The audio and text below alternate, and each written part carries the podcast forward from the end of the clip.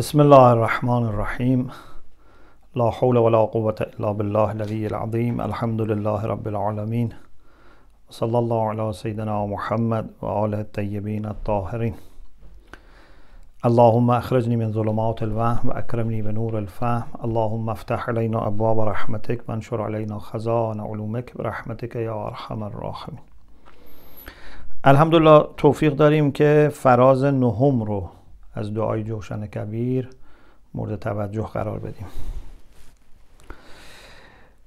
اللهم انی اسألك باسمك یا مانع یا دافع یا رافع یا صانع یا نافع یا سامع یا جامع یا شافع یا واسع یا موسع. این فراز که باز یک وزن خاص و ریتم خاصی داره همه و همه در واقع با عین و کسره قبل از عین در واقع ختم میشه که یا اسم فائل سلاسی مجرده یا موسع که اسم فائل سلاسی مزیده.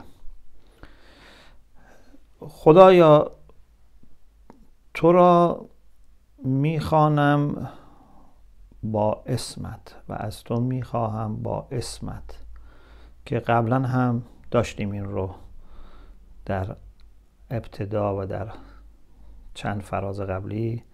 باز این رو ما داشتیم در فراز پنجم. اللهم انی اسألک بسمک و راجع به اهمیت اسم قبلا صحبت کرد. خب حالا کدوم می‌خوایم از اسماء الهی را اینجا ذکر بکنیم؟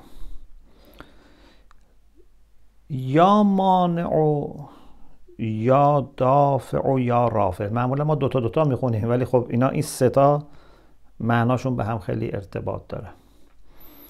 ای کسی که منع می‌کنه یعنی جلوی یک سری چیزها را می‌گیرد. خداوند متعال جلوی یک سری بدی ها شقاوت را می‌گیره. در قرآن مجید تعبیر بسیار مهمی داره. میفرماد که لولا فضل الله علیکم و رحمته اگر نبود که فضل خدا و رحمت خدا بر شما وجود داره هیچ کدوم از شما نمی‌تونستید تزکیه نفس بکنید. هیچ کدوم نمی‌تونستید در مقابل وسوسه های درونی و وسوسه های بیرونی مقاومت کنید. یا مثلا ان النفس لامارتون به سوء الا ما رحم ربی اینم باز روشنه که یعنی خدا که کمک می‌کنه که ما بتونیم در مقابل نفس اماره بیستیم خیلی تو اون بحث دافع بلیات و اینا مطرح کردیم. خداوند متعال اینطور نیست که عالم را آفریده باشه و رها کرده باشه و فقط یک یادداشتایی بکنه و بعد آخر سر بگه که خب شما خوب عمل کردی این امتیاز رو به شما میدیم شما بد عمل کردی این امتیاز منفی رو می‌گیری شما پاداش می‌گیری شما مجازات میشی. اینطور نیست. این خداوند متعال جهان را که خلق کرده اصلا اگه درست معنای خلق فهمیده بشه یعنی باید آن به آن لحظه به لحظه همه چی خلق بشه. رضا ربوبیت تدبیر عالم هدایت همه با خلق گره خورده. نمی‌تونه کسی خلق بکنه و کسی دیگه تدبیر بکنه یا کسی خلق بکنه و بعد رها کنه. اگر رها کنه اصلا نابود میشن. پس او مدبر است او رب است. او کارها را به سمت اون هدفی که برای اونها اون هدف ها کارها انجام شده و چیزهای آفریده شده به اون سمت سوق میده. فقط چیزی که هست اینی که دایره ای را به عنوان اختیار تعریف فرموده که در اون دایره خداوند متعال به میزانی که ماها درخواست بکنیم و استقبال بکنیم و خودمون را براش خلاصه شرح صدر داشته باشیم و باز بکنیم وارد میشه. خداوند خودش رو تحمیل نمی‌کنه بر ما. اما غیر از این هیته که خیلی هم برای ما مهمه ولی نسبت به کل عالم هیته بزرگی نیست همه چی تحت تدبیر اوه و همه چی تسلیم اوه تو همون هیته ما هم باز عنایت های مختلفی داره تدابیر مختلفی داره که به ما کمک کنه و هر کی که در مسیر درست بخواد بره کمک میشه. اگه کسی بخواد در مسیر دنیا هم بره و تلاش کنه باز اونجا هم کمک میشه. من اراد الاخرت و سعا لها سعیها که کان سعیهم مشکورا. منتها در مورد دنیا هم داره که من اراد دنیا عجل له فیها ما نشا دنیا هم اگر کسی بخواد باز ما تعجیل می‌کنیم یعنی تو همین دنیا مزدش رو میدیم چون جای دیگه این قبول نداره و براش نیست. همینجا مزدش رو میدیم. بعد میفرماد که کلا نمد هاولا و هاولا. ما هر دو دسته رو حمایت می‌کنیم. گندم به کار گندم حمایت میشه تا خوشه گندم بشه. جو به کار حمایت میشه تا جو بشه و الاخر پس تدبیر عالم کاملا با پروردگار عالم است. فقط ما باید این نحوه تدبیر را در اون جاهایی که اختیار انسان هم هست درک بکنیم که به گونه است که اختیار از ما سلب نمیشه. اما انقدر راه ها دارد او که به ما کمک بکنه و جلوی تقیان ها رو بگیره جلوی ظلم ها رو بگیره که در قرآن و روایات آمده. پس مانع هست. من کننده مطمئن من کننده خیرات. خداوند خودش انسان رو به شکل عام نه که همه انسان ها ولی عمومیتش اینه که ان مسه الخیر منوع انسان اگه تربیت نشه تزکیه نشه وقتی خیر بهش می‌رسه خیلی من می‌کنه. به اون معنا خدا مانع نیست که یعنی خیرات رو من کنه به دیگران نرسه. دقیقا به اون معنا خداوند میده. اما معنایی که جلوی بدی ها رو بگیره جلوی ستم ها رو بگیره به اون معنا مانع هست. یا دافع یا رافع. یه شب عرض کردم که فرق بین دفع و رفع در عربی این است. دفع یعنی اصلا نذاری بیاد. رفع یعنی آمده باید برطرفش بکنیم. اگر ما نذاریم بیماری بیاد این میشه دفاع. اگر بیماری آمد حالا باید چیکار کنیم؟ رفعش کنیم. اگر دشمن نیامده میشه دفاع. اما اگر دشمن وارد شده تجاوز کرده اینجا باید رفعش کنیم. یعنی باید بیرون بزنیم. خداوند هم دافع است هم رافع. هم جنبه دفاعی دارد برای ما هم اگر یک جایی ما کوتاهی کردیم و قفلت کردیم و دشمن آمد یا اگر مثلا یک بلایای طبیعی بود مثل ویروس و اینها در رفعش هم به ما کمک می‌کنه. اگر ما کار شایسته خودمون انجام بدیم تو اون هم کمک می‌کنه. یا صانع یا نافع. او صانع است صنع. یعنی آفریدن. آفریدگار است خالق است. همه چیز را بر اساس اون صورتی که در علم الهی بوده و با اراده خودش آفریده و نفع میرساند. خداوند اون ذاتش این است که نفع برساند. نفع رسوندن خیلی خوبه.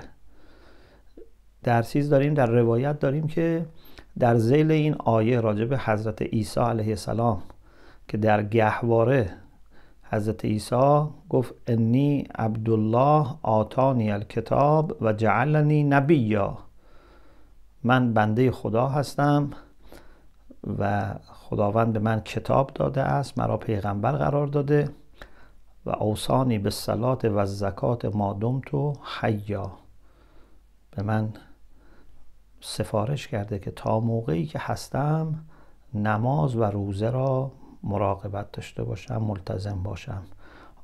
اصل نماز در شرایع قبلی هم بوده. کیفیتش ممکنه فرق کنه. اصلش بوده.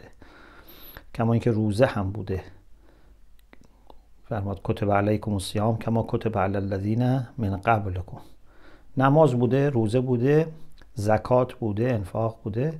لازم اوسانی به صلات و زکات مادم تو حیا تا زنده هستم نماز و زکات رو باید انجام بدم و برن به والدتی و به مادرم مهربان باشم. و لم یجعلنی جبارا شقیا. خداوند مرا ستمگر و اهل شقاوت قرار نداده.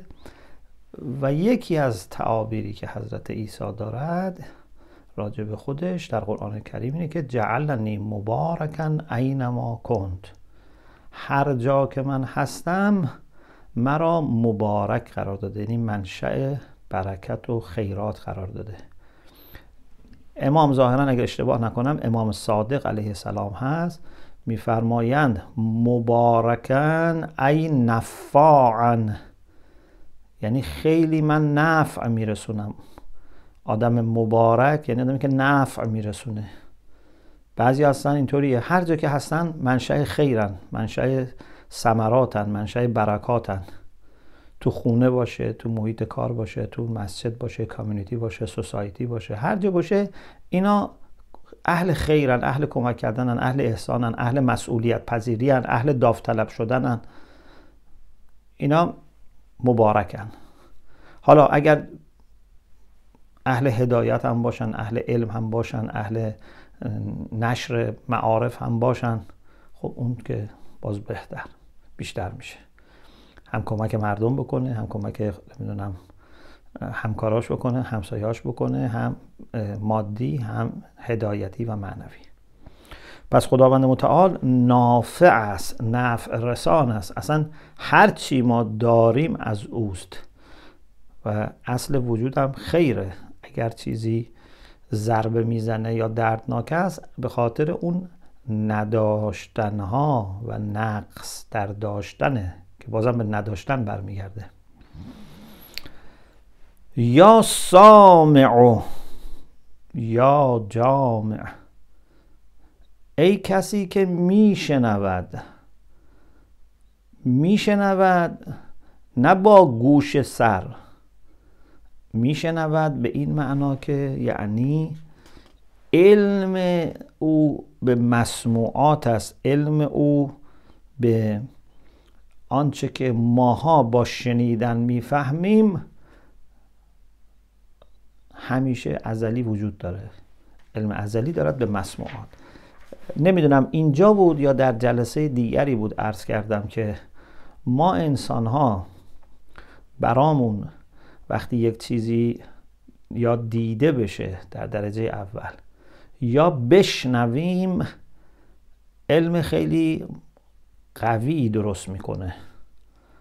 مسموعات و مبصرات جزو بهترین علم های ما هستند به لحاظ عموم انسان ها چون عموم انسان ها بیشتر دنبال علوم حسی و علومی که به راحتی تجربه بشن هستند و تو اونها هم دیدن و شنیدن خیلی بالاست. من خیلی هم راجع به کسی مثلا بخونم ولی اگر صداشو بشنوم یا اگر بتونم حتی ببینمش خیلی فرق می‌کنه. تازه خود شنیدن کی بود مانند دیدن ولی باز خواندن کی بود مانند شنیدن. برای اینکه برای ما جا بیفته که خداوند متعال با اینکه گوش و چشم جسمانی نداره اما بسیار علمش به جزئیات دقیق و شفاف و روشنه میگیم خدا سمیع و بصیره. یعنی علم به مسموعات داره. اونجور که برای شما علم مسموعات خیلی مشخص و روشن و قویه او داره تازه میلیون ها برابر بهتر. فکر نکنید که چون چشم سر نداره شما بیشتر از او می‌بینید. اگه شما با این چشم سر یه چیزی را سطحش رو می‌بینی او تمام لایه های درونش رو هم خبر داره. مثل اینکه یک چشمی داشته باشید که سطح رو ببینه درون رو هم سیتی اسکن بکنه. تازه درون بدن رو که می‌بینه درون روح رو می‌بینه چه زوایای در قلب چه زوایای در ذهن همه رو می‌بینه. پس فکر نکنید خدا علمش کمه و به خودتون جرأت بدید که در مقابل خدا گناه کنید. با اینکه در مقابل یه بچه که داره ما رو نگاه می‌کنه گناه نمی‌کنید. خیلی اشتباهی می‌دونید مثل چی مونه؟ مثل این که من اگه کسی باشه اینجا جلوش کارهایی رو روم نشه بکنم. اما وقتی دوربین هست و میلیون ها نفر دارن منو نگاه می‌کنن بگم اشکال نداره. کسی که نیست منو نگاه کنه. خب درسته. تو اونا نمی‌بینی. اونا نمی‌بینی. اونا دارن تو می‌بینن. شما خدا و فرشته ها رو نمی‌بینی ولی خدا و فرشته ها که دارن می‌بینن. حالا لازم با چشم ببینن. نوع دیدنشون از نوع دیدن با چشم ما خیلی قوی تره. علم یعلم به ان الله یرا. آیا نمی‌داند که خداوند می‌بیند؟ پس می‌بیند میشنود. و یا جامع. خداوند همه را جمع می‌کنه. که حالا اینجا با توجه به شافع هم که اومده بحث شفاعت احتمالا منظور جمع برای روز قیامته. حشر هم یعنی جمع کردن. خداوند همه رو از اولین انسان تا آخرین انسان همه رو جمع می‌کنه. با دوست و دشمن همه باید با هم جمع بشیم. و حساب پس بدیم. یا شافع. شفاعت هم می‌کنه. البته شفاعت رو باید دیگران نزد خدا بکنن. من الذی یشفع عنده الا باذنه کیه اون کسی که در نزد خدا شفاعت کنه؟ مگر به اجازه خدا هر کسی نمی‌تونه شفاعت کنه باید حق شفاعت داشته باشه. اگه کسی هیچ حقی نداره بگه می‌خواد شفاعت کنه میگه آقا تو اول خودتو ثابت کن تو اول بگو چه جایگاهی داری برای چی می‌خوای شفاعت کنی کی به شما گفته اون کسانی که شفاعت می‌کنن باید اذن خدا رو داشته باشن. منزل الذی یشفع عنده الا باذنه.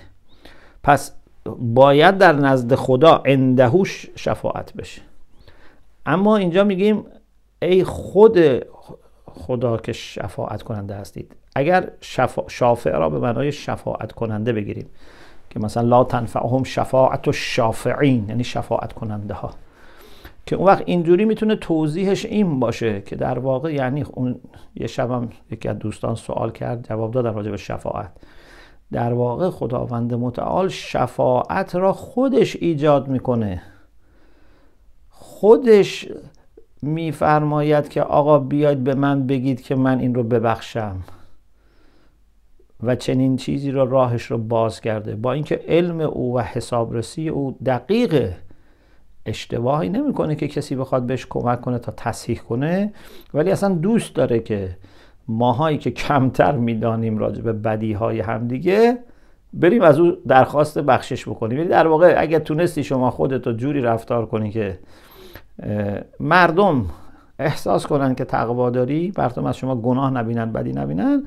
خداوند اون جنبه های پنهانی رو که دیگه مردم نمی‌فهمن رو هم ایشالله میبخشه برای کسی که آدم رو راستی باشه میبخشه. پس شافع است به معنای اینکه ایجاد کننده باب شفاعت کسی که به شفیع حق میده که شفاعت کنه مثلا شفیع را او شفیع کرده. یه معنای دیگه شافع هم ممکنه به معنای جمع کردن باشه چون اصلا خود معنای شف یعنی جمع کردن و شف اول بطر شف یعنی جمع که به همون جامع برمیگرده که در این صورت باز میشه یعنی جمع کننده حش کننده. یا واسع یا موسع. ای خدای دارای عظمت که می‌توانی در بر بگیری چیزها را. وسعت رحمته کل شای رحمت خدا همیشه فراگیر وسعت یعنی فراگیری. خدا واسع است یعنی فراگیر است. با علمش اون در اون آیه میفرماد که الذين يحملون العرش و من حوله يسبحون بحمد ربهم و یستغفرون للذین آمنوا. اونها برای خلاصه مؤمنین درخواست مغفرت و آمرزش می‌کنن و اونها میگن که ربنا وسعت کل شیء رحمتا و علما. خدایا تو همه چیز را با رحمت و علم خودت در بر گرفتی. پس واسع است. واسع به علمه. واسع به رحمته. با علمش و رحمتش همه چیز را در بر گرفته. در این حال موسع هم هست. و سماع بنیناها به عیدن و انا لموسعون. ما آسمان را با دستمون با قدرت خودمون آفریدیم و داریم وسعت هم میدیم. حالا این شاید معناش این باشه که کما اینکه بعضی از دانشمندان هم به این معترف هستن که در واقع الان هنوز داره این عالم بزرگتر میشه. هنوز که هنوزه خداوند متعال داره توسعه میده این عالم را. انا لموسعون. خلاصه خدا هم واسع است هم موسع. یعنی هم خودش وسیع است و در بر می‌گیرد هم داره وسعت را بیشتر می‌کنه. اون جود او فیاضیت علل اطلاق او هنوز هم ادامه داره. خب الحمدلله این فراز هم تمام شد. حالا انشالله فردا شب به فراز بعدی می‌رسیم. الحمدلله رب العالمین.